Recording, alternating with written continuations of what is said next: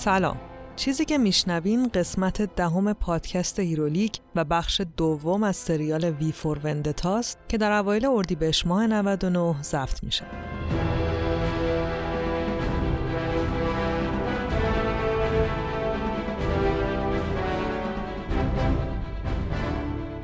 هیرولیک روایت تولد و زیست ابرقهرمان هاست. روایتی که من با استفاده از منابع مختلف ولی در نهایت بر اساس تحلیل ها برداشت های خودم تعریف می‌کنم. قسمت اول هفته پیش منتشر شد. امیدوارم شنیده باشین و خوشتون اومده باشه. دیگه تو این قسمت خیلی حرف نمی‌زنم. بریم سراغ داستان و ادامه ماجرای V for Vendetta. فقط اضافه کنم که این داستان همچنان برای بچه ها مناسب نیست و بهتره که تنها یا با هندزفری گوش کنید. من فائق تبریزی هستم و به کمک بردیا برجسته نژاد این پادکست رو تهیه می کنم. این شما و این دهمین قسمت از پادکست هیرولیک.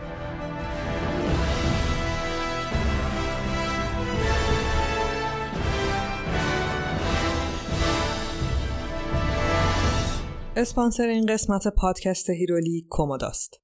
اگه علاقه‌مند به دنیای استارتاپ باشین حتما خبر سرمایه گذاری دیجیکالا روی کومودا رو شنیدین. استارتاپی که از یک کانال تلگرامی شروع شد و اونقدر خلاقانه پیشرفت کرد که هم الان و هم آینده رو برای خودش کرد. حالا کومودا اصلا چیه؟ کومودا یه شبکه اجتماعی برای خرید و فروشه. خرید و فروش لباسایی که حالا به هر دلیلی دیگه نمیپوشیم یا کتابایی که خوندیم و گذاشتیم کنار. حتی لوازم آرایشی بهداشتی نو و زیورالاتی که سالمن و فقط ممکنه دیگه به استایلمون نخورن. همه اینا رو می‌تونیم توی کمودا تبدیل به پول نقد کنیم و باش کاری که دوست داریم و انجام بدیم. یا اصلا چیزایی که دوست داریم و تو شرایط اقتصادی سخت الان با هزینه معقولی خرید کنیم. اینجوری کمکی هم به محیط زیستمون کردیم. اصلا همه اینا به کنار. فضای استارتاپ کمودا خیلی باحال و جذابه. کلا همه چی اونجا فرق داره. خبر خوبم این که تا یک ماه می‌تونین از کد تخفیف هیرولیک استفاده کنین. انگلیسی تایپ کنین هیرولیک. من لینک دانلود و نصب اپلیکیشن کومودا رو می‌ذارم تو توضیحات اپیزود. فقط کافیه روش کلیک کنین.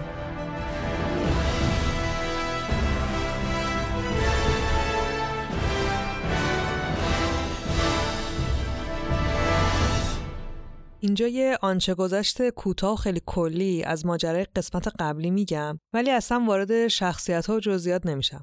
پیشنهاد می‌کنم اگه قسمت قبل رو نشنیدین این قسمت رو شروع نکنین. برین رو گوش بدین. چون جزئیات داستانه که جذابه و از دست دادنش واقعا حیفه.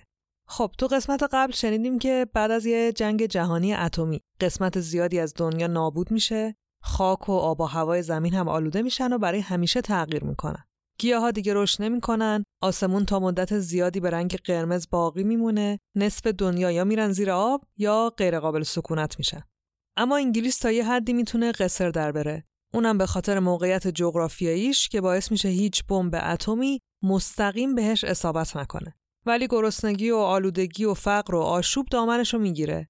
جمعیت چندانی هم باقی نمیمونه. تا اینکه بالاخره تو نیمه دهه 90 حزبی فاشیست به رهبری مردی به نام آدام سوزان میاد و کنترل اوضاع رو به دست می‌گیره. آدام دیکتاتوری رو پایه‌ریزی می‌کنه که انگلیس رو از فقر و کثافت نجات میده. امنیت به کشور برمیگرده و حتی تولیدات کشاورزی هم کم کم دوباره رونق می‌گیرن. اما این امنیت با فشار و سرکوب حداکثری اتفاق میافته. همه شهرها و مردمش تحت نظر قرار می‌گیرن. تمام نظرات مخالف در نطفه خفه میشن همه کسایی که پروتستان نبودن قلع و قمع میشن. رنگین پوستا، همجنسگراها، ترانسکشوال ها، هندیا و کلا هر انسانی که نژاد برتر محسوب نمی شده یا کشته می شده و یا به کمپای مخصوصی فرستاده می شده که اکثرا محل آزمایشات سری ارتش بودن.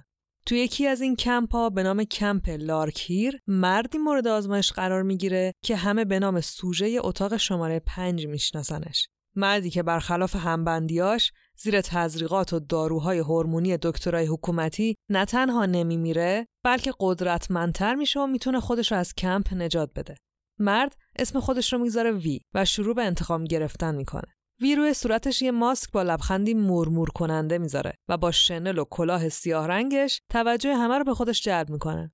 تا اینکه وقتی همه فکر می‌کنن که دیگه وی کارش تموم شده این شخصیت روی صفحه تلویزیون تمام مردم انگلیس ظاهر میشه و بهشون دو سال وقت میده که برای نجات خودشون یه تکونی بخورن وگرنه وی مجبور میشه اونا رو هم از دنیا اخراج کنه.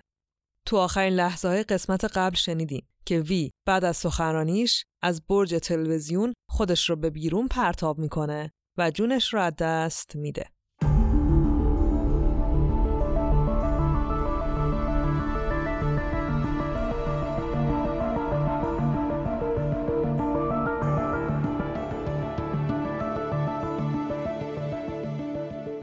اسپانسر این قسمت پادکست هیرولیک نیما رحیمی هاست. نیما یک استودیوی طراحی گرافیک و branding داره به اسم خودش که تا حالا برنده سه تا جایزه بین المللی هم شده. سال 2017 و 2018 جایزه A Design ایتالیا رو گرفته. سال 2019 هم برنده جایزه German Design Awards شده. سایت نیما که اسمش هم نیما رحیمی ها dot com ه خودش نمونه جذابی از طرحهایی که می‌زنه و پروژه هایی که کار کرده. شما می‌تونید برای طراحی لوگو، ست اداری، طراحی شبکه های اجتماعی، دستورالعمل branding و طراحی وبسایتتون یه سر به سایت نیما بزنین و خیالتون از هویت بصری برندتون راحت بشه. من لینک وبسایت نیما رحیمی ها رو می‌ذارم تو توضیحات پادکست که با کاراش آشنا بشین. دمتونم گرم.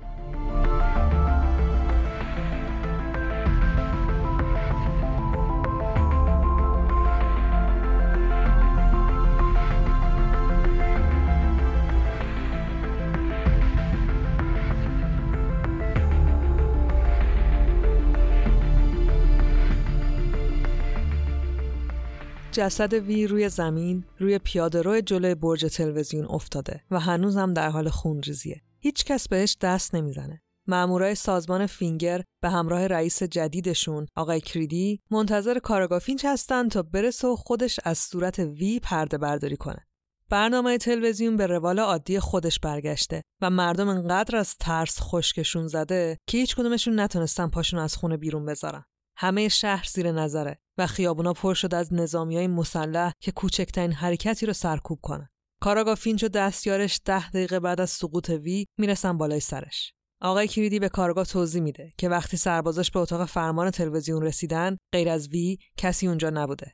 سربازا به وی شلیک کردن و اونم خودش از پنجره به بیرون پرتاب کرده.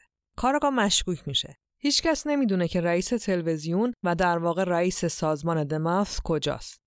همون مردی که نوار رو تو دستگاه گذاشت تا پخش کرد ولی حالا غیبش زده. کارگاه به سمت جسد وی میره و بالاخره تصمیم می‌گیره که ماسک رو از روی صورتش برداره. حدسش درست بوده. مرد زیر ماسک وی نبود. رئیس تلویزیون بود.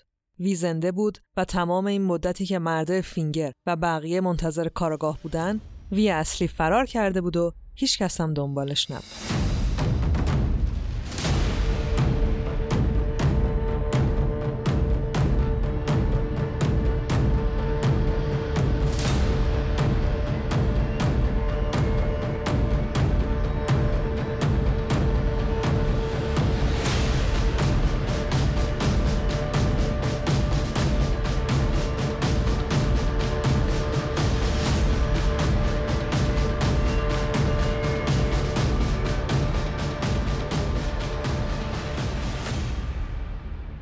هشت مارس سال 1998 چیزی از حضور غیرمنتظره وی روی صفحه تلویزیون نگذشته.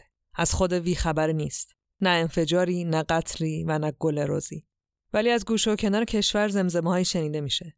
مردم ایرلند و اسکاتلند که بعد از جنگ کشورها تقریبا نیمی از جمعیتشون را دست داده بودن شروع به اعتراض و ساختن گروهک های مخفی کردند. گروه های خلافکار بیشتر و بیشتر به ارگان های حکومتی نفوذ کردند و فساد به همه جا راه پیدا کرده. ولی هیچکس پایان رو نمی‌تونه پیش بینی کنه. مردم با خودشون فکر می‌کنن شاید وی کاری که باید می‌کرده رو کرده و قرار نیستی که پیداش بشه.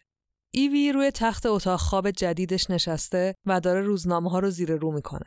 هنوز گهگداری عکس وی رو تو صفحه ها پیدا می‌کنه و نمی‌تونه از دیدنش هرس نخوره. ایوی روزی که وی وسط شهر لندن تنهاش گذاشت رو خوب یادشه. نه پولی داشت من حتی دست لباس. مدت زیادی تو کوچه پس کوچه ها مخفی می‌شد و همونجا میخوابید. ساعتهای حکومت نظامی تو سطل آشغال شهر دنبال غذا میگشت و روزام گدایی می‌کرد. تا اینکه یه شب وقتی با سر تو زبالهای یکی از خونه های لندن فرو رفته بود صاب خونه میبینتش صورت وحشت زده و بینهایت لاغر ایوی مرد میانسال رو که تنها هم زندگی می‌کرده به ره میاره و ایوی رو به خونش می‌بره. ایوی بعد از مدت ها یه دوش آب گرم می‌گیره و می‌تونه توی تخت گرم و نرم ساعت ها بخوابه.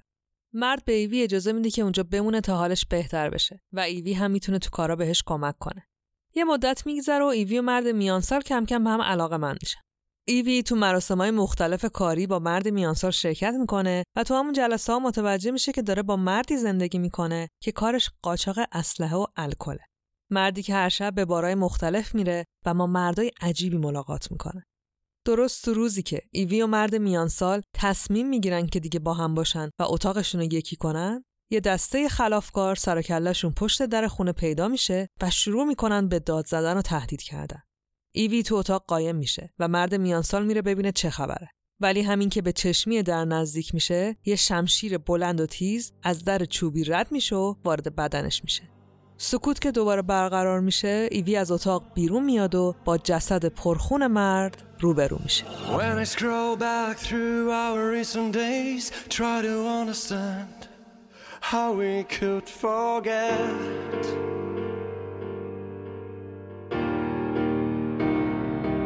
We made a promise to one another that nothing would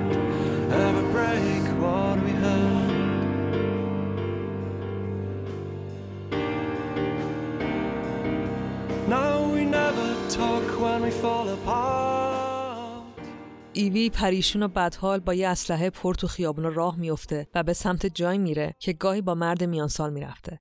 یه بار شلوغ که بیشترین معامله های گنگستری اونجا انجام می‌گرفته. ایوی تو تاریکی یکی از کوچه ها وای میسه و منتظره که مردی که اون شب صداش رو از پشت در شنیده بود بیرون بیاد. مرد خیلی هم منتظرش نمی‌ذاره ولی تنها نیست. مردی کنارشه که ایوی قبلا هم دیدتش. آقای کریدی که یک سال روی صندلی ریاست سازمان فینگر میشینه. ایوی اهمیت نمیده. اسلحه‌اش رو بیرون میاره که انتقام مرد میانسال رو بگیره. ولی درست تو همون لحظه که می‌خواد شلیک کنه، مردی از پشت محکم میگیرتش. ایوی دست و پا می‌زنه. مرد یه دستمال مرتوب جلوی دهن ایوی می‌گیره و ایوی خیلی زود بیهوش میشه. ایوی چشمش رو باز می‌کنه. خودش رو توی سلول تاریک و نمور می‌بینه با دیوارای سیاه. یه پنجره کوچیک با میله های قطور تنها روزنه که نشون میده که الان روز یا شب. اما ایوی دستش به همون پنجرم نمی‌رسه. یه موش بزرگ دور سلول میچرخ و ایوی که فقط یه پیراهن نازک و پاره تنشه از ترس شروع به لرزیدن می‌کنه. از پشت در صدای حرف زدن چند تا مرد میاد و چند ثانیه بعد در سلول باز میشه. ایوی تو تاریکی کسی رو نمی‌بینه. فقط می‌فهمه که بهش نزدیک میشن و چشماش رو میبندن. ایوی فریاد می‌زنه و می‌پرسه کجاست. و اونا ازش چی می‌خوان؟ مردا بی توجه به این فریادها دستاش رو هم میبندن و اونو با خودشون به یه اتاق دیگه می‌برن. ایوی رو میشونن روی صندلی. چشماش رو باز می‌کنن. جلوش یه تلویزیونه که داره یه صحنه ضبط شده از خیابونای لندن رو نشون میده. همون صحنه اولین شبی که ایوی تصمیم داشت تنش رو بفروشه ولی سه تا مأمور بهش حمله کردن و بعد هم وی اومد و نجاتش داد. ایوی وحشت می‌کنه. حالا فهمیده که چرا نگهش داشتن و ازش چی می‌خوان. مردی از پشت سرش فریاد می‌زنه و بهش میگه که نقشه جدیدشون چیه؟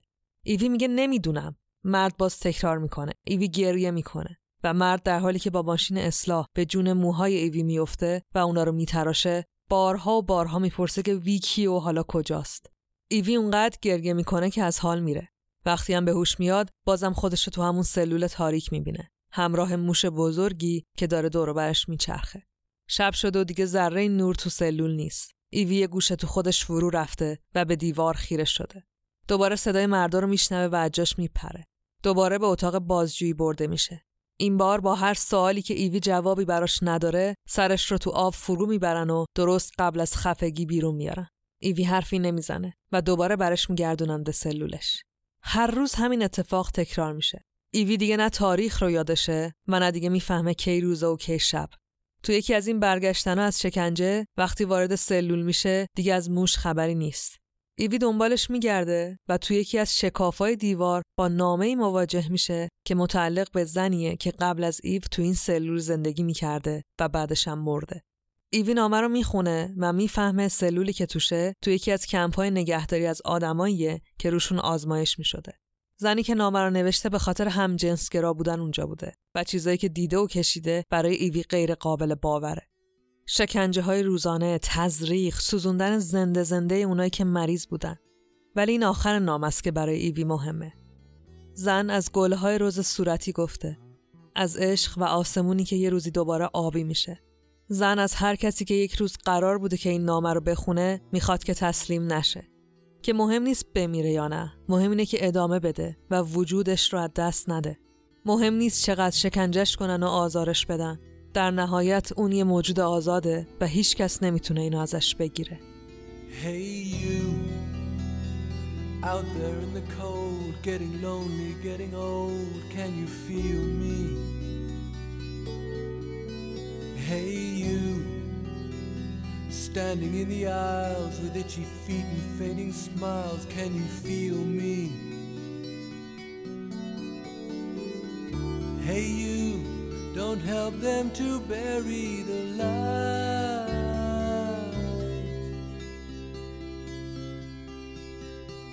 Don't give in without a fight.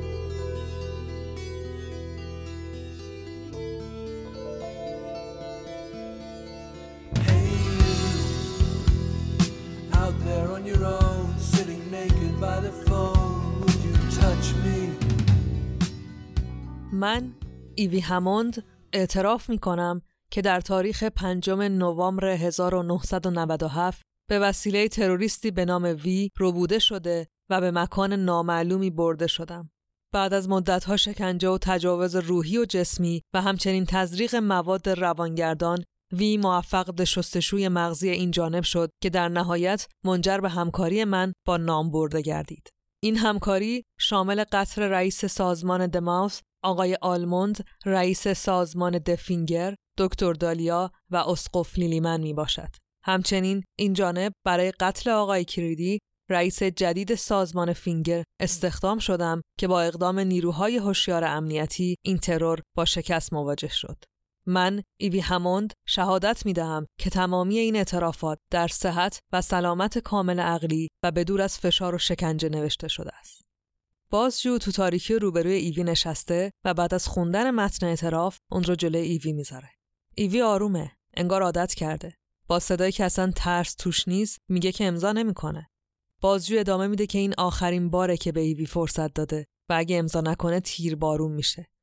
ایوی همچنان جواب میده که امضا نمی‌کنه. سرباز ایوی رو می‌بره به سلولش. ایوی وسط سلول وای میسه. سرباز بهش میگه اگه امضا کنی ممکنه فقط سه سال زندانی بمونی و بعد حتی شاید استخدامت کنن. ایوی میگه ترجیح میده که بمیره. سرباز جواب میده که خب پس کارت اینجا تمومه و تو آزادی. سرباز قیبش می‌زنه. در سلول باز مونده. ایوی گیج شده. آروم به سمت در میره و تو انتهای راه رو نگهبانی رو می‌بینه که تکون نمی‌خوره. به سمتش میره. نگهبان در واقع مجسمه گچیه که لباس نظامی پوشیده. ایوی هنوزم نمی‌فهمه چه اتفاقی داره میفته. به اتاق بازجو میره. بازجو هم یه عروسکه که کنارش یه ضبط صوته. ایوی روشنش می‌کنه و تمام حرفای بازجو دوباره پخش میشن. ترس دوباره برمیگرده. ایوی از اتاق بیرون میاد و وارد یه راهرو دیگه میشه. انتهای راهرو یه دره. ایوی در رو باز می‌کنه. در به گالری سایه ها باز میشه. وی وسط گالری ایستاده و به ایوی خوش آمد میگه. تو این کارو با من کردی؟ ایوی میلرزه و فریاد می‌زنه. تو شکنجم کردی؟ موهامو تراشیدی؟ منو تو اون سلول کسافت ول کردی؟ تو هر روز این بلاها رو سر من آوردی؟ وی جواب میده که آره چون دوستش داشته و می‌خواسته که ایوی معنی آزاد بودن رو بفهمه. ایوی عصبانیه. به قدری لاغر و تکیده شده که با هر دادی که می‌زنه انگار یک ساعت از عمرش کم میشه. اما ادامه میده. میگه که از وی متنفره. از اینکه وی فکر می‌کنه چون متفاوته قدرتش از منطقم بیشتره متنفره. چطور میشه عاشق کسی بود ولی شکنجش داد؟ چطور میشه با زندانی کردن یه نفر بهش آزادی رو یاد داد؟ ایوی میگه که تو گالری سایه ها خوشحال بود ولی وی بیرونش کرد. پیش مرد میان سال خوشحال بود تا اینکه اونم کشته شد. وی جواب میده که خوشحالی زندان اصلیه که ایوی تموم این سالا گولش رو خورده بوده. زندگی با مردایی که اونو یاد پدرش میندازن خوشبختی نیست. زندانه. تو تو زندان به دنیا اومدی ایوی. تو زندان زندگی می‌کنی. انقدر که باور نمی کنی که بیرون از این زندان دنیای دیگه هم هست. تو ترسیدی ایوی. حق داری. آزادی ترسناکه. اما بهش پشت نکن. این لحظه مهمی از زندگیته. ازش فرار نکن. ایوی روی زمین میفته. نمی‌تونه نفس بکشه. وی کنارش میشینه و ادامه میده. داری بهش نزدیک میشی. احساسش کن. همون احساسی که تو سلولت داشتی. تو ترجیح دادی بمیری. یادت چقدر آروم اینو گفتی؟ اون حس رو به یاد بیار. اون همون آزادیه. ایوی بالاخره بغزش میترک و با صدای بلند شروع به گریه کردن می‌کنه. وی بلندش می‌کنه اونو به پشت بوم می‌بره. این بار بدون چشم بارون شدیدی میاد. ولی ایوی احساس سرما نمی‌کنه. پارچه کهنه ای رو که تنشه رو در میاره و رها و آروم زیر بارون وای میسه. دستاش رو باز می‌کنه و نفس می‌کشه صحنه که وی رو به یاد شبی میندازه که خودش هم همینقدر رها از میون خاکسترای اتاق شماره پنج بیرون اومد و تصمیم گرفت که آزاد باشه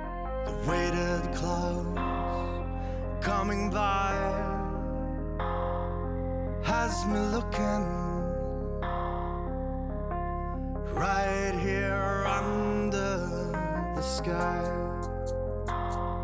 And I left my home past the evening fire in the blink of an eye.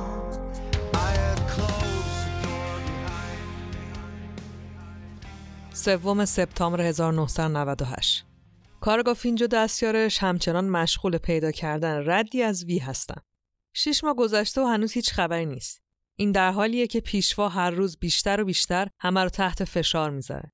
این بزرگترین بحرانیه که حکومت تازه کارش باش روبرو شده. چیزی که از جنگم براش سختره. این شیش ماه برای رزماری آلماندم غیر از تنهایی و بیپولی چیزی نداشته. بعد از مردن رئیس تلویزیون دیگه هیچ مردی بهش نزدیک نشد. رزماری برای اینکه بتونه خونش رو نگه داره مجبور شد که شروع به رقصیدن توی سالن نچندان خوشنام کنه. جایی که علاوه بر کار مجبور به کارهای دیگه هم هست که فقط باعث میشن بیشتر و بیشتر احساس بدبختی کنه. تو گالری سایه ها ایوی بعد از یک خواب طولانی و یه دوش گرم حالش بهتر شده. وی پشت پیانوی بزرگش نشسته و در حال نواختن و خوندنه. ایوی به وی میگه که الان می‌تونه منظور وی رو بفهمه و واقعا احساس می‌کنه که یه چیزی برای همیشه تغییر کرده. ولی از یه چیز خوشحال نیست و اون هم غیر واقعی بودن نامه که لای دیوار سلولش پیدا کرده بود. وی جواب میده که اون نامه دروغ نبوده و یه روزی وقتی وی هم تو سلولش داشته میپوسیده اون نامه رو پیدا کرده و با کمک اون تونسته ادامه بده. نامه زنی که تو اتاق شماره چهار زندانی بود و همونجا هم کشته شد. وی ادامه میده که اون زن عاشق گل رز صورتی بود و آرزوش این بود که دنیا رو دوباره پر از گل رز کنه. وی از همون روز تا همین الان به احترام اون زن و نامش گل رز صورتی پرورش می‌داده. کاری که بعد از جنگ هنوز هیچ کس نتونسته بوده انجام بده. ایوی مصمم جلوی وی وای میسه و بهش میگه که این بار واقعا آماده است. آماده است که کنار وی باشه و هر کاری هم که لازم باشه می‌کنه. وی جواب میده که به زودی باید شروع کنن ولی الان فقط لازمه که برقصن. صدای موسیقی تنگو تو گالری پخش میشه. وی و ایوی در حالی مشغول رقصیدنن که پیشوا با ترس و لرز به مانیتور قول پیکرش خیره شده. روی صفحه مانیتور خیلی ناگهانی و بزرگ تصویری از یه جمله نقش بسته. من عاشقتم. پیشوا نگهبان رو صدا می‌کنه اما تصویر خاموش میشه و مانیتور به حالت قبلی برمیگرده.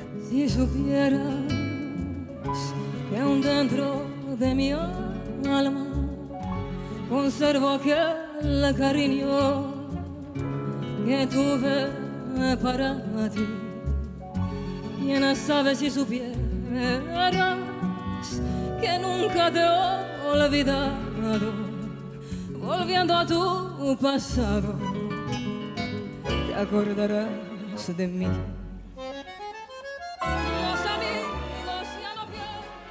پنجم نوامبر 1998 یک سال از انفجار برج پارلمان لندن گذشته. همون شبی که وی برای اولین بار قدرتش رو نشون داده بود. حالا تو سالگرد اون شب کذایی و تو یکی از تاریک ترین شبای لندن همه شهر پر از نیروهای امنیتیه و همه دوربینا و شنودا دارن خیلی سفت و سخت رسد میشن. وی بالای برج بلندی ایستاده. لندن زیر پاهاشه. وی امشب برنامه بزرگی داره که چیزی به پرده برداری ازش نمونده. برجای بلند سازمان دیر و دعای که همون چشم و گوش حکومتن درست جلوی چشمای وی قد علم کردن. وی با همون لبخند همیشگی شنلش رو باز می‌کنه. دستاش رو درست مثل یک رهبر ارکست بالا می‌گیره.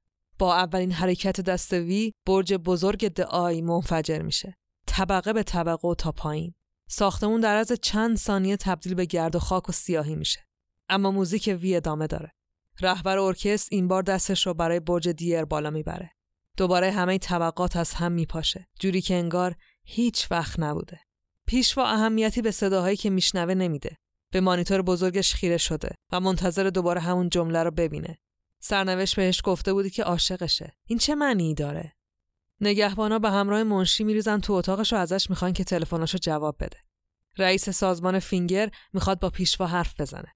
یه کنفرانس ویدیویی برگزار میشه و آقای کلیدی به پیشوا میگه که همه شنودا و دوربینا از کار افتادن. همه ساکنان هر دو برج کشته شدن.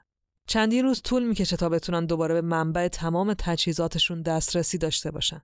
پیشوا حرفش رو قطع می‌کنه. تنها چیزی که نگرانش می‌کنه فعلا صدای سرنوشته. پیشوا به کلیدی دستور میده که صدای سرنوشت شروع کنه به حرف زدن. یا به مردم بگه که اینا بازی حکومته و همه چیز تحت کنترله یا تهدید کنه یه چیزی بگه. آقای کلیدی چند ثانیه سکوت می‌کنه و بعد با ترس ادامه میده. متاسفانه علاوه بر چشم و گوش ما دیگه صدای سرنوشت رو هم از دست دادیم. از چند دقیقه قبل تمام رادیوها داره صدای وی رو پخش می‌کنه و ما هیچ راهی برای ساکت کردنش بلد نیستیم.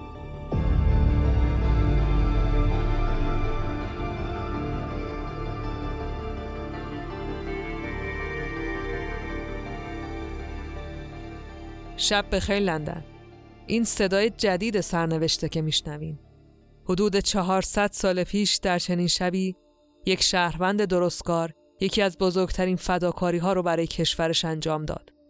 هدیه گرانبها که در سکوت و پنهانکاری گم شد. برای بزرگداشت این شب تاریخی و باشکوه حکومت دست و دلواز انگلستان تصمیم گرفته که به عنوان هدیه حقوق انسانی شما مثل حق داشتن یک زندگی شخصی رو بهتون تقدیم کنه.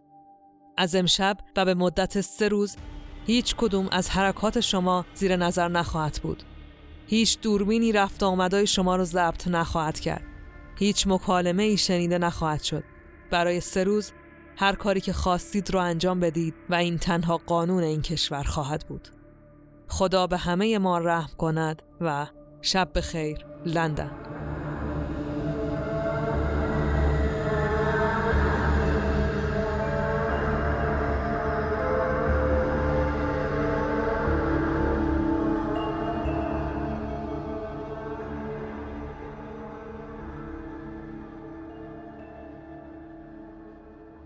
دستور پیشوا هیچ مراسمی برای خاکسپاری قربانی های دو برج برگزار نمیشه. کل ارتش و نیروهای امنیتی تو خیابونا مستقر میشن. نیروهای پلیس تو خیابونا راه میرن و با بلنگوهای دستشون اعلام می‌کنن که مردم و مغازه و کلا همه چی باید مثل همیشه به کارشون ادامه بدن و همه چیز کاملا تحت کنترله. ولی به همین راحتی هم نیست. مردم دارن چیزی رو تجربه می‌کنن که خیلی وقت بود فراموشش کرده بودن. کسی تعقیبشون نمی‌کنه. ازشون بازخواست نمی‌کنه. متهم و محاکمهشون نمی‌کنه. چون نمی‌تونه. چون دیگه نمیشنوه و نه حتی می‌بینه. چیزی نمیگذره که حمله به فروشگاه مواد غذایی شروع میشه. به اسلحه فروشیا به فروشگاه لباس. مردم کم کم ترسشون رو کنار می‌ذارن و وارد خیابونا میشن. ولی هنوز هیچی معلوم نیست. هیچکس نمی‌دونه چی شده و چی می‌خواد. درگیریا برای چی و بعد دنبال چی باشن. فعلا کسی قیامی نکرده و تنها صدایی که شنیده میشه صدای آشوب و هرج و مرجه. تنها کسی که تو این شرایط هیچ کاری نمی‌کنه پیشواست. پیشوا از روی صندلیش تکون نخورده و همچنان منتظر تا سرنوشت دوباره بهش ابراز عشق کنه. همینم بهانه میشه برای سران سازمانهای باقی مونده که شروع به یار کشی کنن. آقای کریدی رئیس سازمان دفینگر اولین کسیه که شایعه انتخاب یه جانشین برای پیشوا رو بین اهالی حکومت پخش می‌کنه. اما یه نفر هست که از چند روز پیش از این اتفاقا غیبش زده و هیچ خبری ازش نیست. کارآگاه فینچ که به طرز عجیبی تو داستان دکتر دالیا مرد اتاق شماره پنج و کمپ لارکیل غرق شده بی خبر لندن رو ترک می‌کنه تا بره و کمپ اصلی رو پیدا کنه. بارهای لندن از همیشه شلوغتره. ساعت از دوازده گذشته و مردم عادی بدون سایه حکومت نظامی تو خیابونا ریختن و سالن‌های رقص رو پر کردن. تنها کسایی که هنوز به کارهای همیشگیشون ادامه میدن رقاصا و پیشخدمت‌های لختی بارن که حالا مجبورن بیشتر کار کنن و بیشتر مورد تعرض قرار بگیرن. یکی از اونا روزماری آلمونده. زنی که حتی یک سال هم از بیوه بودنش نگذشته و حالا مجبور هر شب با بدن برهنه برقصه و پول در بیاره. روزماری جزو اولین کسایی که برای خودش اسلحه می‌خره. این دومین باریه که داره می‌بینه که قرار اتفاق بزرگی تو کشورش بیفته. وقتی که رژیم عوض شد، روزماری مجبور شد که کار توی بانک رو ول کنه و تو خونه بمونه. همسرش درک آلموند همون روزای اول به حکومت ملحق شد و از اون روز به بعد دیگه اونا هیچ دوستی نداشتن. تو گالری سایه ها چیزی عوض نشده. ایوی حالش بهتر شده و از نظر جسمی تونسته دوباره انرژیشو برگردونه. احساس می‌کنه بزرگ شده و دیگه از هیچی نمیترسه. این چیزیه که وی هم می‌تونه تو چشمای ایوی به خوبی ببینه. صدای بیسیم نیروهای امنیتی تو گالری سایه ها پخش میشه. وی همه پیاما رو میشنوه. پیامایی که نشون میدن که همه چیز از دست حکومت در رفته و نمی‌دونن باید چیکار کنن. کم کم روی دیواره شهر گرافیتیایی دیده میشه. گرافیتیایی که همشون یه طرح رو دارن. یک وی بزرگ و سیاه رنگ. ایوی به وی نزدیک میشه و ازش می‌پرسه این همون سرزمینیه که دنبالش بودی؟ سرزمینی که مردم توش هر کاری که دلشون خواست رو بکنن؟ وی جواب میده نه چیزی که داری میشنوی صدای سرزمینیه که مردم هرچی که می‌خوان رو برای خودشون برمیدارن این اسمش آنارشی یا قیام نیست. آشوب و اختشاشه. آنارشی رهبر نمی‌خواد ولی قانون می‌خواد. اصر آزادی زمانی شروع میشه که این دیوونگی و عقده هم تموم بشه. وی دستای ایوی رو می‌گیره و بهش میگه که می‌خواد بهش یه اتاق مخفی رو نشون بده. ایوی دنبالش میره و با اتاقی روبرو میشه که دور تا دورش رو روی تموم دیواراش مانیتور وصل شده. مانیتورهای کوچیک که همه می‌رسن به یه صفحه بزرگ درست مثل اتاق پیشوا. وی همه این سالا به تمام سیستما و مانیتورهای اتاق پیشوا دسترسی داشته. حتی بر کامپیوتر سرنوشت رو هم که تنها پیشوا اجازه وارد شدن و نگاه کردن بهش رو داشته برای وی به راحتی قابل دسترس بوده. ایوی دور تا دورش رو نگاه می‌کنه و بعد می‌پرسه مأموریت تموم شده نه؟ تا همه نقشات رو عملی کردی. وی جواب میده باید با چشمای خودت ببینی. من تمام مهره ها رو یکی یکی سر جای خودشون چیدم. درست مثل دومینو. حالا فقط یه ضربه به یکیشون کافیه تا بقیه هم یکی یکی سقوط کنن. مهره های بیچاره. مطمئنن که جاشون درست و محکمه. خیلی طول کشیده تا به این امپراتوری رسیدن. ولی این مشکل من نیست. من فقط ضربه رو می‌زنم. پیشوا همچنان تو اتاقشه و داره به سرنوشت التماس می‌کنه که یه بار دیگه بهش بگه که عاشقشه. گریه می‌کنه داد می‌زنه. سرنوشت بالاخره صداش رو میشنوه. دوباره همه مانیتورها خاموش میشن و بعد از چند ثانیه دوباره روشن میشن. سرنوشت این بار پیغام دیگه ای برای پیشوا داره.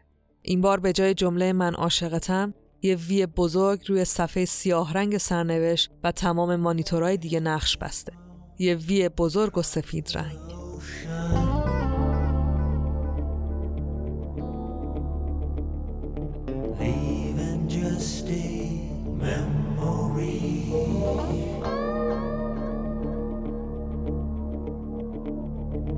snapshot.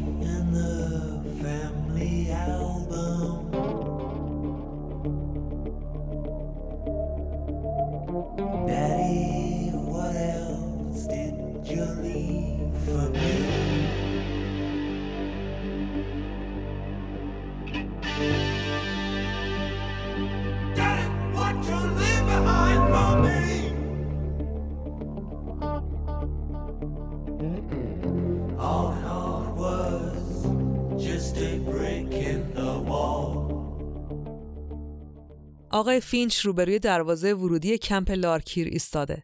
دروازه که شکسته و تابلوی که تو باد تکون می‌خوره. سیمخاردارای دیوارای کمپ هم گره خوردن. هنوز میشه لباسای پاره شده و تیکه و استخونای از هم پاشیده اهالی کمپ رو لابلای اونا پیدا کرد. فینچ وارد خرابه میشه و سعی می‌کنه به تمام سوراخ هایی که سالم موندن یه سری بزنه. دیدن خاکسترای اونجا کارآگاه فینچ رو یاد روزای قبل از حاکم شدن پیشوا میندازه. وقتی جنگ تموم شده بود و مردم بدون هیچ قانونی تو خیابونا ول شده بودن. همه به جون هم افتاده بودن از گرسنگی همدیگر تیکه پاره می‌کردن. کاراگاه تو حیاهو و جنایت های همون روزا دختر و همسرش را از دست داده بود و تنها دلیلی هم که به حزب ملحق شده بود همین بود. حزبی که وعده امنیت و قانون داده بود و انصافا هم خوب داشت بهشون عمل می‌کرد. فینچ سعی می‌کنه وارد ساختمون تو در توی کمپ بشه. دیوارا همه سوختن و هنوز میشه بوی گاز رو استشمام کرد. کاراگاه یاد مردم میفته که روزی همشهری محسوب شدن. رنگین پوستایی که سالهاست کسی ندیدتشون و لحجهشون رو نشنیده. یاد زنها و مردایی میفته که لباسهای رنگی میپوشیدن و با معشوقه های همجنسشون تو خیابونا جشن راه مینداختن. آسیایی ها، هندیا و همه اونایی که انگار بعد از جنگ از روی زمین محو و نابود شدن. فینچ به اتاق شماره پنج می‌رسه. روبروی درش وای میسه. دیدن سلولا و کوره های آدمسوزی و وسایل آزمایشگاه دلش رو به درد آورده. شاید اگه می‌دونست قراره چه اتفاقی بیفته و چه بلایی سر مردم عادی بیارن هیچ وقت همکاری نمی‌کرد. شاید هم می‌کرد. فینچ به شماره پنج لاتین روی در یا همون وی خیره شده. بالاخره جرأت می‌کنه و در رو باز می‌کنه. تمام کاردستی وی هنوز روی زمینه. هنوز بوی کلور میاد. کلور و آمونیاک.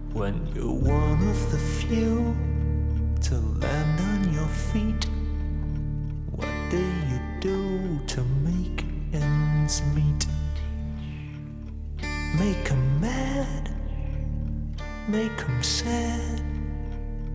make them add two and two.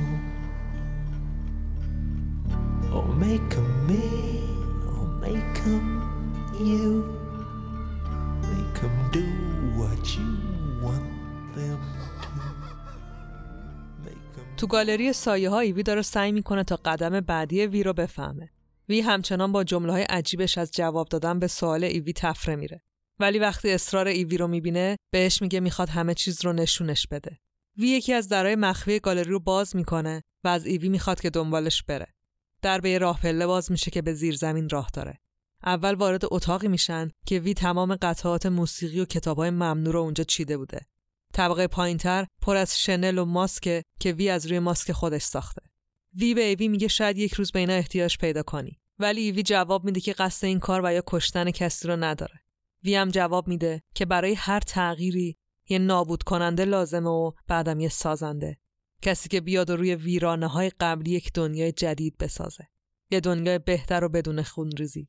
برای ساختن یه دنیای بهتر شاید مجبور باشه که یه ماسک داشته باشه. اتاق بعدی اتاقیه که وی از طریق اون به تمام دوربینا و شنودای لندن دسترسی داره. دوربینایی که الان غیر از وی هیچ کس دیگه ای نمی‌تونه تصاویری که ضبط می‌کنن رو ببینه اتاق بعدی اتاق اسلحه و مواد منفجر است. بعدی اتاق روزای صورتیه. روزایی که وی دیگه مسئولیتشون رو به ایوی میسپره. ایوی داره نگران میشه ولی باز هرچی سوال می‌پرسه وی به حرف زدن خودش ادامه میده. در نهایت و در زیرزمینی ترین طبقه به یه ایستگاه مترو متروکی می‌رسن که یه قطار مجللم توش پارک کرده. قطاری که وی با گل رز تزئینش کرده و داخلش هم پر از گیاهاییه که ایو تو زندگیش ندیده. ایو از دیدن قطار هیجان زده میشه. وی به ایو میگه که دیگه هرچی لازم بوده رو بهش نشون داده و حالا باید به طبقه بالا برگردن که وی خودش رو برای پذیرایی از مهمونش آماده کنه. ایوی باز عصبانی میشه و بهش میگه منظورش چیه. وی سکوت می‌کنه و از پله ها بالا میره. حکومت تصمیم گرفته که برای آروم کردن مردم راه جدیدی رو امتحان کنه. تمام در و دیواره شهر پر شده از پسترایی که توش برای اولین بار از سخنرانی مردمی پیشوا صحبت شده. پیشوا تصمیم گرفته که از قار تنهاییش بیرون بیاد و با مردم حرف بزنه و آرومشون کنه. نیروهای امنیتی صد برابر شدن. حکومت دار و دسته های گروه های گنگستری مسلح را هم برای کمک به امنیت استخدام کرده. پیشوا سوار ماشینش میشه و با یه اسکورت عریض و طویل به سمت محل سخنرانی حرکت می‌کنه. روزماری تصمیم گرفته که تو این سخنرانی شرکت کنه. بعد از مدتها به سمت لباسهایی میره که زمانی به عنوان همسر یه آدم مهم تنش می‌کرده. همسر درک آلمون که بارها با هم و تو مهمونی پیشوا شرکت کرده بودن. روزماری با صورتی یخزده و لباسی رسمی به سمت محل مراسم میره. ماشین پیشوا داره نزدیک میشه. روز سعی می‌کنه به اولین نفرات استقبال کننده نزدیک بشه. مردمی که همه پشت حصار ایستادن و می‌خوان پیشوا رو ببینن و بهش دست بزنن. نگهبانا سعی می‌کنن جلوی روز رو بگیرن ولی بعد میشناسنش و بهش اجازه میدن که خودش رو تو اول صف جا بده. روز داره به زندگیش فکر می‌کنه به هرچی که به خاطر پیشوا دست داده. به دنیایی که روی سرش و هزاران نفر دیگه خراب شده. به همسرش. به قربانی های همسرش. به همه اون شبایی که مجبور بوده از شوهرش کتک بخوره. به شبای بعد از همسرش که مجبور بوده به خاطر زنده موندن به هر کاری دست بزنه. پیشوا نزدیک میشه. روز دستش رو داخل جیبش می‌کنه. روز پیشوا رو صدا می‌زنه پیشوا صداش رو میشنوه به سمتش برمیگرده فقط چند قدم با هم فاصله دارن. روز اسلحهش رو بیرون میاره و پیشوا با اصابت یک گلوله به قلبش جلوی صدها نفر از مردم و نیروهای امنیتی نقش زمین میشه و میمیره. همونجا و در همون لحظه پیشوا برای همیشه تموم میشه. کارگاه فینچ از اتاق شماره پنج بیرون اومده و سعی می‌کنه مسیر رو ادامه بده که فکر می‌کنه وی وقتی از کمپ فرار کرده بوده به همون سمت رفته. جلوتر و جلوتر میره. تا بالاخره به ورودی یه ایستگاه متروک مترو می‌رسه. ایستگاهی که یه قفل بزرگ روی در ورودیش نصب شده. کارگاه قفل رو میشکنه و وارد تونل میشه. چیزی نمیگذره که با یه قطار بزرگ و پر از گلای روز روبرو میشه. کارگاه به قطار نزدیک میشه ولی همون موقع صدایی رو میشنوه و وقتی برمیگرده وی رو می‌بینه که روبروش وایستاده. کارگاه هول میشه. به سمت وی شلیک می‌کنه. گلوله به وی اصابت می‌کنه. ولی انگار اتفاقی نمیافته. وی حتی تکون هم نمی‌خوره. کارگاه روی زمین میفته و شروع به اشک ریختن می‌کنه. وی بهش نزدیک میشه. تو واقعا فکر کردی که می‌تونی منو بکشی؟ زیر این نقاب گوشت و خونی برای مردن نیست. زیر این نقاب یه ایده است. و ایده ها هیچ وقت نمی میرن.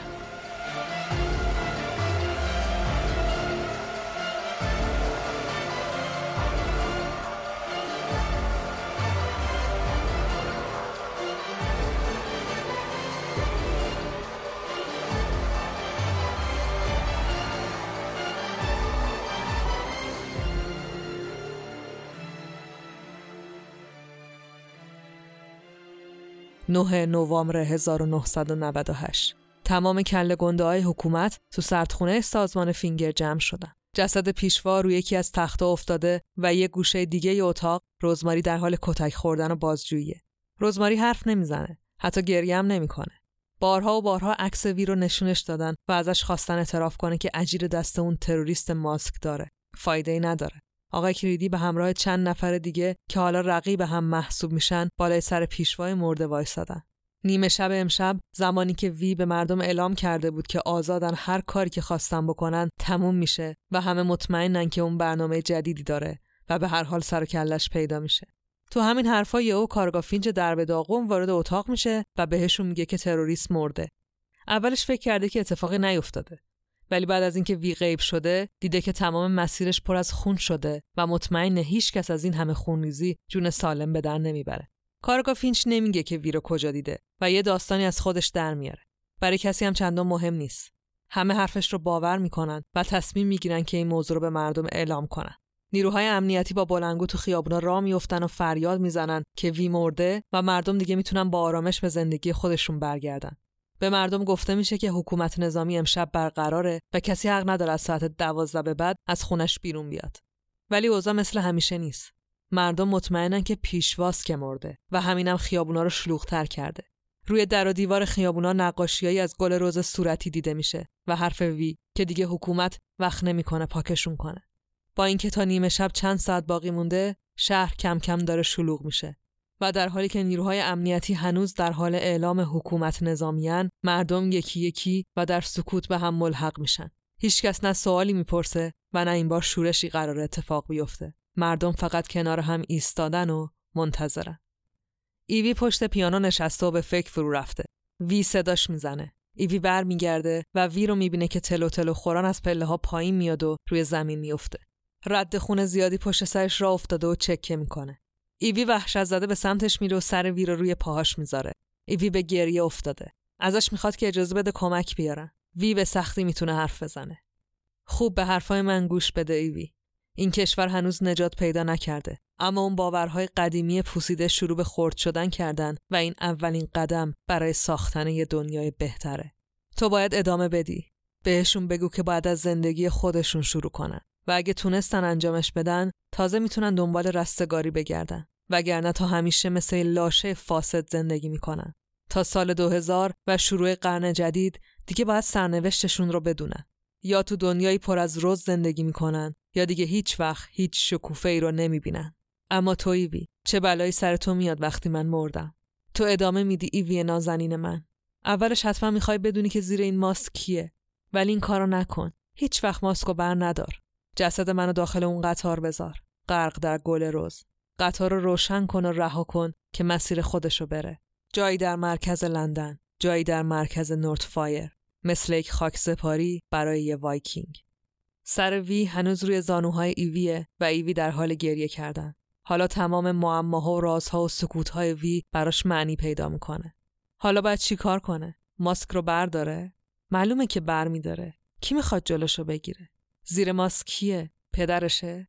نه دیگه برای این فکر خیلی بزرگ شده.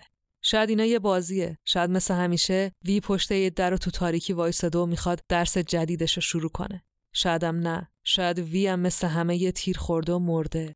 شاید وی آدم معمولیه. شاید زیر ماسک فقط یه صورت مثل همه. شاید وی هیچ کس نیست. شاید هست یه آدم به کوچیکی همه آدمای دیگه یا به همون بزرگی اما نه زیر اون ماسک هیچ کس نیست زیر اون ماسک یه آدم نیست.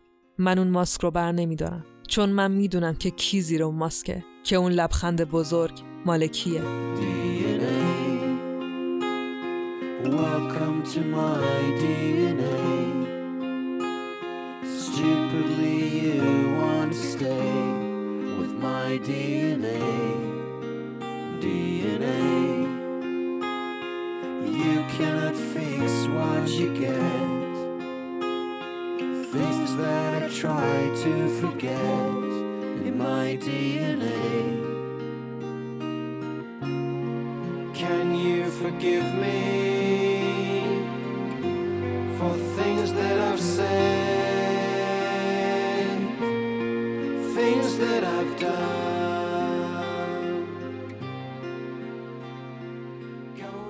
در حالی که اعضای حکومت به جون هم افتادن و یکی یکی برای کشتن همدیگه آدم اجیر می‌کنن خیابونای لندن داره از مردم پر میشه. مردمی که تمام این سالا تا این حد به هم نزدیک نشده بودن و اصلا یادشون رفته بود که اینقدر زیادن. نیروهای امنیتی دارن سعی می‌کنن که پراکندهشون کنن ولی دیگه حتی جای سوزن انداختنم نیست. بعضی از مامورا ترسیدن و توی صفای منظم یه گوشه وایستادن که فقط یه خودی نشون بدن. ساعت داره کم کم دوازده میشه ولی هنوز خبری نیست. شاید واقعا وی مرده باشه. سر ساعت دوازده از تمام بلنگوهای نصب شده تو لندن صدای نامفهومی شنیده میشه و بعد شب به خیلی لندن. مردم شروع به فریاد زدن می‌کنن. هم ترسیدن و هم خوشحالن.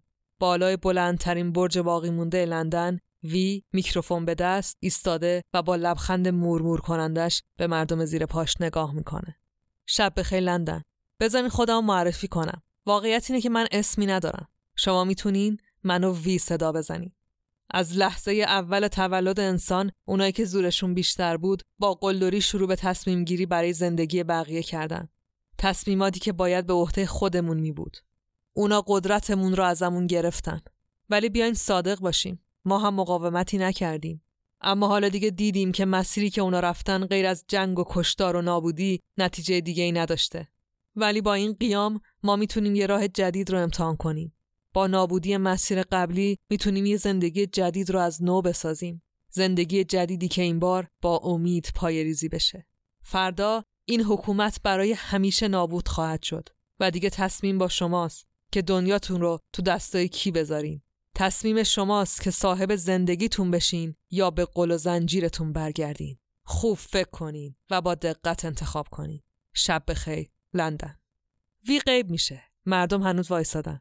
نیروهای امنیتی اسلحه هاشون را غلاف کردن و اونها به بحت و سکوت مردم ملحق شدن. اگه وی درست گفته باشه دیگه فرقی هم نمی‌کنه. فردا دیگه فرقی نمی‌کنه کی اسلحه داره و نداره. کی قدرت داره و نداره. فردا همه چی تموم شده یا شروع شده. ده نوامبر 1998 ساعت دو صبح جسد وی روی یک تخت پر از گل رز وسط اولین واگن قطار تزیین شده از گیاه و مواد منفجره گذاشته شده. قطار سوت بلندی می‌کشه و به راه میافته. درست مثل یک خاک سپاری وایکینگی. این چیزی بود که ازم خواستی. درخواست زیادی نبود. تو هیچ وقت هیچی از من نخواستی.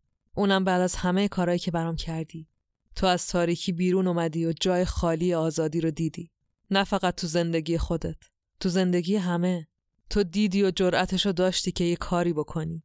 چه هدف بزرگی پشت انتقامت بود. چقدر دقیق. درست مثل جراحی. حالا مردمن که روی خرابه های زندانشون وایستادن. تو در رو براشون باز کردی. دیگه انتخاب با خودشونه. همونجوری که همیشه باید می بود من رهبریشون نمی کنم وی ولی کمک می‌کنم. کمک می‌کنم که به جای کشتن و بردگی زندگی کنن. دیگه زمان قاتله و قصابا تموم شده. اونا تو دنیای جدید ما جایی ندارن. تو ای خاک سپاری وایکینگی می‌خواستی. این برای تو. تقدیم با عشق وی نازنین من. قطار تو تاریکی تونل محو میشه. ایوی از پله ها بالا میره و خودش رو به پشت بوم میرسونه. جایی که می‌تونه لندن رو به خوبی ببینه. چند دقیقه بعد قطار قراره به زیرزمین مرکزی ترین و مهمترین بخش لندن برسه. جایی که پر از قصره و از همه مهمتر مرکز حکومت نورتفایر. یعنی ساختمون دهد. ایوی روی لبه پشت بوم میشینه. به ساعتش نگاه می‌کنه. وی دیگه باید رسیده باشه. چند ثانیه بعد صدای مهیب یه انفجار بزرگ شنیده میشه. تمام شهر روشن میشه. حالا همه مردم می‌تونن ببینن که خونه دیو ترسناکی که سالها زنجیرشون کرده بود داره میسوزه و از روی زمین محو میشه.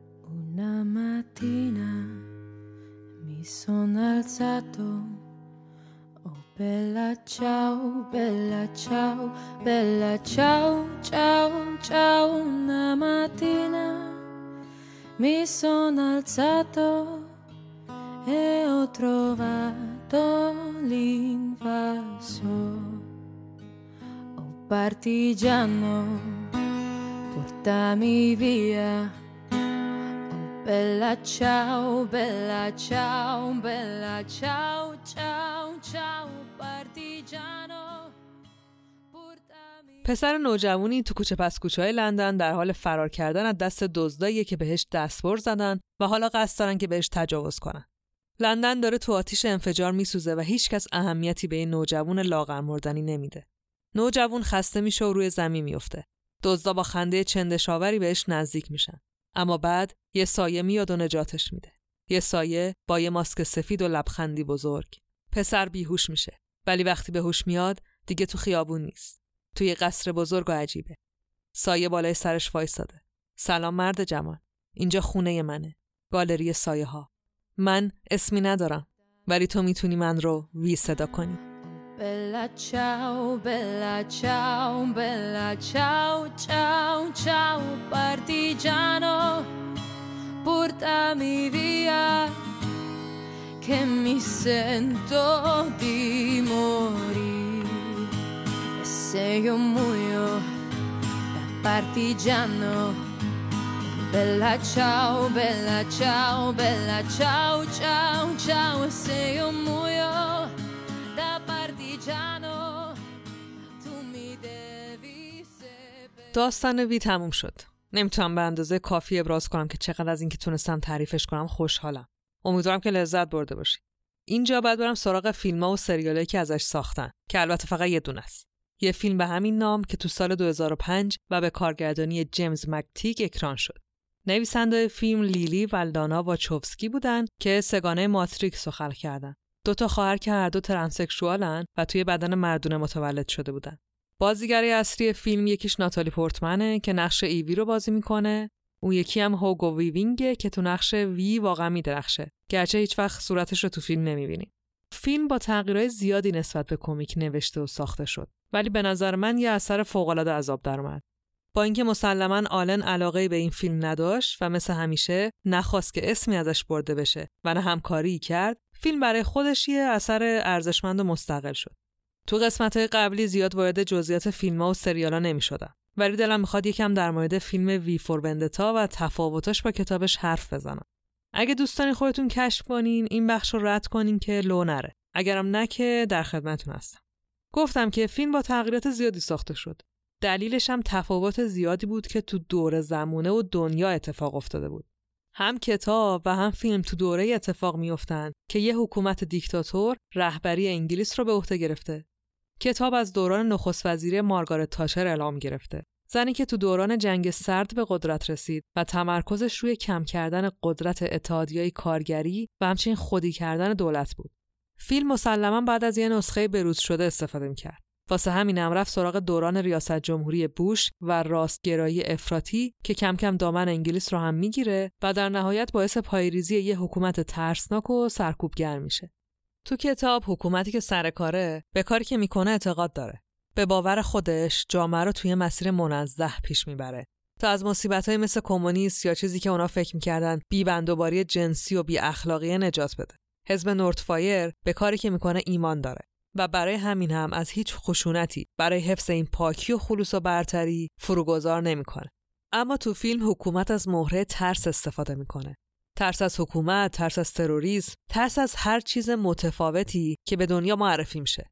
درست مثل ترسی که بعد از 11 سپتامبر افتاد به جون آمریکایی‌ها و بوش هم با استفاده ازش جنگایی رو تو دنیا را انداخت که خب تا همین الان هم ادامه داره. تو فیلم این ترس کل انگلیس رو در بر گرفته و حکومت هم به خوبی ازش استفاده می‌کنه. هم تو کتاب و هم تو فیلم حزب نورتفایر بعد از یه فاجعه جهانی روی کار میاد. تو کتاب که جنگ جهانی اتمی دنیا رو نابود کرده و بعدش هم که شنیدیم چی شد ولی تو فیلم از یه حمله تروریستی بیولوژیکی استفاده می‌کنن یه بیماری لاعلاج که آمریکا و نصف دنیا را به فنا داده و حزب نورتفایر با استفاده از ترسی که مثل خوره به جون مردم افتاده به قدرت می‌رسه تا مثل کتاب امنیت رو تو کشور برقرار کنه.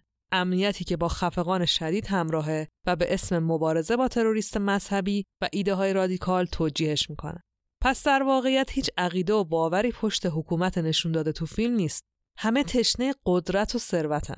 پیشوای فیلم مثل آدام سوزان کتاب باور عمیقی به نژاد برتر و خدایی به اسم سرنوشت نداره.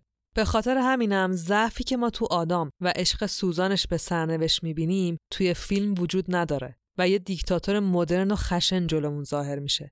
از طرفی تمام اعضای حکومت توی کتاب که در نهایت به جون هم میفتن هیچ ارتباطی با وی نمی‌گیرن اما توی فیلم برای پایین کشیدن پیشوا دست به دامن وی و فضایی که به وجود آورده میشن و خب وی هم به خوبی بازیشون میده. مهمترین تغییرم برای ایوی اتفاق میفته. ایوی فیلم یه گزارشگره و هیچ وقت هم به سمت تنفروشی نرفته. البته خانوادش رو تو همین دیکتاتوری از دست داده. رابطش با وی هم توی سطح دیگه ایه. اون حالت مظلوم کتاب رو نداره. ولی به هر حال در نهایت همون اتفاقی براش میفته که برای ایوی کتاب افتاد. آخر فیلم هم عوض میشه با صحنه حماسی و سینمایی که اینو دیگه لو نمیدم چون واقعا حیفه خلاصه فیلم اثر بی‌نظیریه که از روی یه اثر بی‌نظیرتر ساخته شده. آلن و دیوی داستان فوق‌العاده‌ای رو به دنیای سرگرمی سینما و ادبیات هدیه دادن که استفاده ازش کار راحتی نبوده ولی به نظر من کارگردان و نویسنده ها از پسش بر اومدن. برین فیلم رو ببینین اگه ندیدین که بیشتر هم بتونیم در موردش حرف بزنیم. مطمئنم که لذت می‌بریم.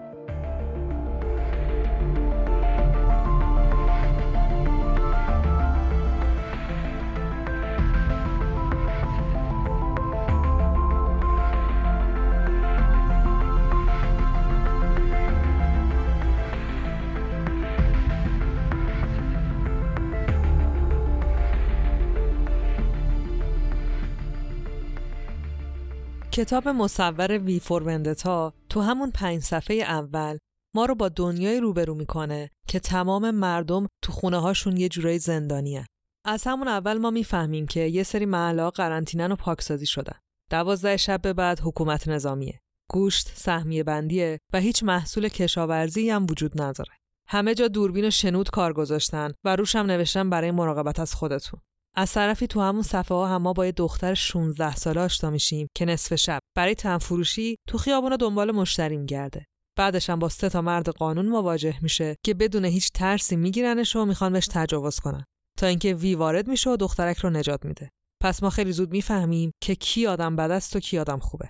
ولی چیزی نمیگذره که یه آدم خوبه داستان پارلمان انگلیس رو بدون هیچ حس ترحمی برای آدم داخلش منفجر می‌کنه. پس ما احتمالا با یه قهرمان مواجه نیستیم. با موجودی مواجهیم که ماسک گای فاکس به صورتش می‌زنه و تو سالگرد خیانت توطئه باروت همون کاری رو می‌کنه که گای فاکس موفق به انجام دادنش نشد.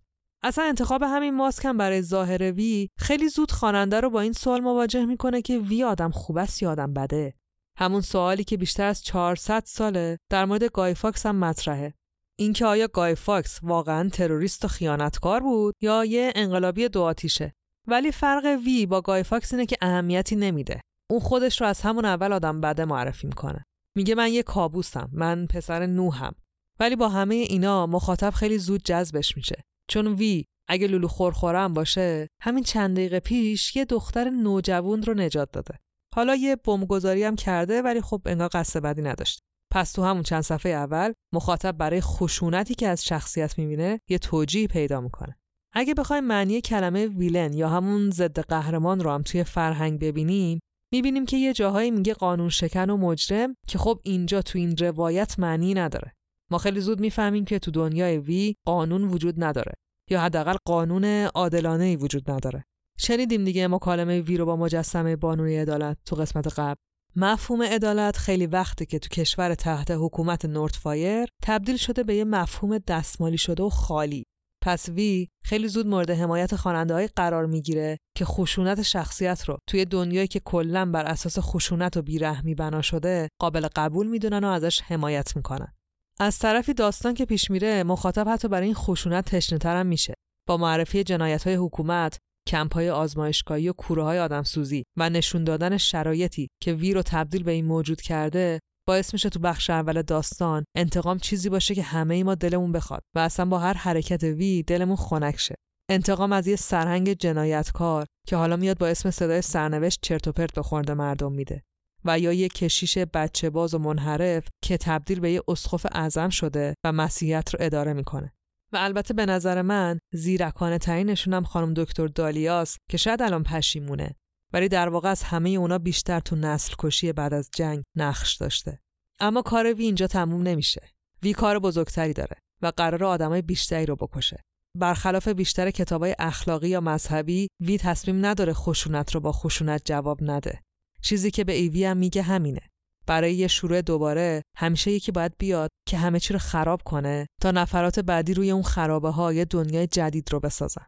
تو بخش اول ما وی رو می‌بینیم که با منفجر کردن کمپ لارکیر روی خرابه های اولین زندانش وای میسه و خودش رو آزاد می‌کنه. ولی بعد وارد زندان بزرگتری میشه. حالا باید بیشتر کار کنه و آدمای بیشتری هم قرار کشتشن ولی تو حکومتی که هیچ عدالت و قانون انسانی وجود نداره خشونتی که وی نشون میده درست مثل هنر نشون داده میشه. یه ارکستر کلاسیک یه نقاشی بینظیر و جاودانه. این رو میشه تو تموم جمله ها و طراحی های کتاب دید. بخش شاعرانه که به وی داده شده غیر قابل باور و فوقالعاده بینظیره. ولی یه نفر هست که نمی‌تونه این حجم از خونریزی رو تحمل کنه و مقابل وی وای میسه. ایوی نمی‌تونه بفهمه. تو نظر ایوی کشتن آدما اشتباهه. دلیلش هم مهم نیست. همین اختلاف باعث میشه که خشنترین و سیاهترین حرکت وی به خود ایوی برگرده. ایوی دختریه که تمام زندگیش دنبال یه پدر میگشته. یه مرد که بتونه بهش تکیه کنه. ایوی تو یکی از کابوساش تو کتاب می‌بینه که با تمام مردای میان سال زندگیش همخوابگی می‌کنه. مردایی که چهرهشون عوض میشه و در نهایت خودش رو در حال رابطه با پدرش می‌بینه. این همون زندانیه که وی می‌خواد ایوی رو ازش نجات بده. زندانی که همه مردم انگلیس تو دامش افتادن. یه قیم که به جاشون تصمیم بگیره و ازشون نگهداری کنه. یکی که همه کارا رو بکنه و فقط بهشون آبادون بده. تازه اونم اگه بچه خوبی باشن. اونام قبول کردن که خوب باشن شبا سر ساعت خونه باشن کار کنن حرف نزنن و حتی اگه لازم باشه کشته بشن ایوی نمونه ای از اون جامعه است که تو این حباب خوشبختی و امنیت گیر کرده و فقط دنبال اینه که یه جایی برای خواب داشته باشه. ایوی نمی‌فهمه که همه اینا توهمه و در عین حال که تسلیم این حکومت شده هنوز پایبند نکات اخلاقیه که هر روز داره جلوی چشماش زیر پا گذاشته میشه. وی ایوی رو به بدترین شکل ممکن شکنجه می‌کنه ولی در نهایت ایوی تبدیل به کسی میشه که حاضر نیست که آدم فروشی کنه حتی اگه بمیره. وقتی ایوی به اینجا می‌رسه دیگه وی و نورتفایر به مرحله آخر داستانشون رسیدن. به مرحله که دیگه باید قاتله و آدمکشا از هر دو عقیده کنار کشیده بشن و نوبت رو بدن به آدما و یا ایده هایی که قصد ساختن رو دارن. وی و نورتفایر تو یک روز میمیرن. تو یک روز این انفجارا و خشونت ها تموم میشه و به قول ایوی دیگه وقتش که برای ساختن یه دنیای جدید به مردم کمک کنه. دنیایی که نه نسل کشی توش اتفاق بیفته و نه انتقامی از نسل کشا و دیکتاتورا. وی به خوبی می‌دونسته که زمان خودش قراره کی به پایان برسه و اون ماسک و ایده پشتش دیگه باید متعلق به شخص دیگه ای بشه. وی وقتی با یه خاک سپاری وایکینگی ره سپار آخرین مأموریتش میشه که دیگه جنگ بین سیاهیا تموم شده. دیگه ایوی و آدمای مثل اونن که باید ادامه بدن. تو دنیایی که تفاوت یه تهدید جدی محسوب می‌شد، وی از متفاوت بودن نترسید و این رو به همه مردم نشون داد. دیگه آخر داستان وی شخص نیست، یه ایده است. یه ایده و سمبولی که مردم با کشیدن اسمش روی دیوارا حتی با هم ارتباط برقرار می‌کنن. وی تونست برای مردم الهام بخش باشه و همینم راهش رو از تروریستا جدا می‌کنه. سلاح تروریستا ترسه. اما وی کاری کرد که مردم کنارش وایستادن و جدای اینکه کی پشت اون ماسکه باورش کردن. ماسکی که از داستان آلن هم فراتر رفت و تبدیل شد به نمادی برای حرکات ضد دولتی هکرها و حتی مخالفای حکومت‌های مثل چین. چیزی که تو استفاده هکرها از شخصیت وی جالبه تقلید از نحوه سخنرانی که وی تو تلویزیون انجام میده تو یوتیوب می‌تونیم ویدیوهاش رو پیدا کنیم دقیقا همون شکلی نشستن و حرف می‌زنن که آلن و دیوید شخصیتشون رو طراحی کردن همونقدر مرمور کننده و تاثیرگذار. خلاصه دیگه خیلی حرف زدم. فقط آخرش بگم که همه این جذابیت ها و لایه های پیچیده شخصیت و داستان برمیگرده به ذهن چنبودی آلن که دیگه برای من داره تبدیل به بوت میشه. چند تا داستان دیگه ازش تعریف کنم احتمالا کلا دیگه سر به بیابون بذارم. داستانی که آلن نوشته مال سی چهل سال پیشه ولی الان دنیا داره به همون سمت پیش میره. به سمت ایده که آلن از آینده داشته و ایده که شاید برای نجاتش داشته.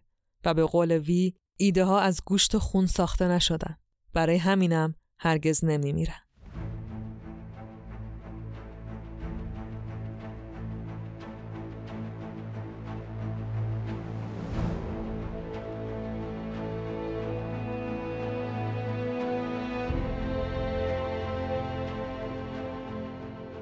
چیزی که شنیدین دهمین قسمت از پادکست هیرولیک و بخش دوم از سریال V for Vendetta بود. هیرولیک رو من فایق تبریزی به کمک بردیا برجسته نژاد می‌سازم. کار لوگو و کاور هر قسمت رو هم نسرین شمس انجام میده.